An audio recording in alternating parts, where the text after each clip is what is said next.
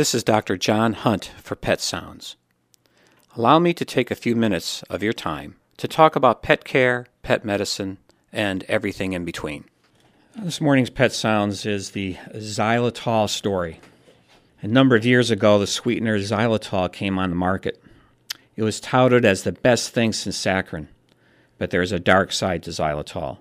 It's extremely toxic to our pets. Xylitol is a sugar alcohol sweetener. It is found naturally in small amounts in many fruits and some vegetables. It is added to many foods and food products as a sweetener, from gum to baking goods and even peanut butter. When it was first added to human foods, everyone assumed it was safe. And it is safe to humans as far as I know. But reports of adverse reactions to pets began to emerge. As it turns out, xylitol is extremely toxic in small amounts to dogs and cats. One of my own clients almost lost their dogs due to accidental ingestion. When ingested, it causes a rapid, severe increase in blood insulin, resulting in a dramatic fall in blood sugar. If enough is ingested, hepatic necrosis or liver death or liver damage will occur.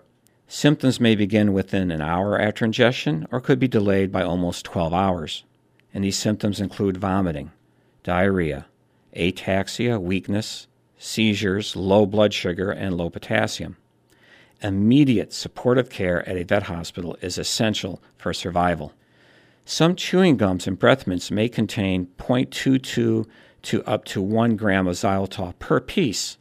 1 gram of xylitol can poison a 10 pound dog. So, one piece of gum can poison a small dog.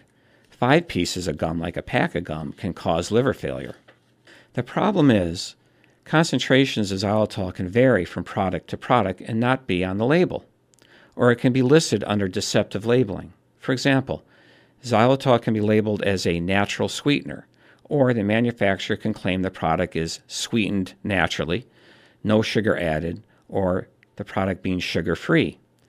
These claims are technically truthful in that xylitol is technically not a sugar and it is natural. It just makes it harder for the consumer to figure out if what their dog just ate is dangerous or not. The newest food I discovered to have xylitol is some peanut butters. The danger here is that a lot of my clients, including myself, use peanut butter as a way of administering our dogs pills, and it is a very attractive food item to steal off the counter.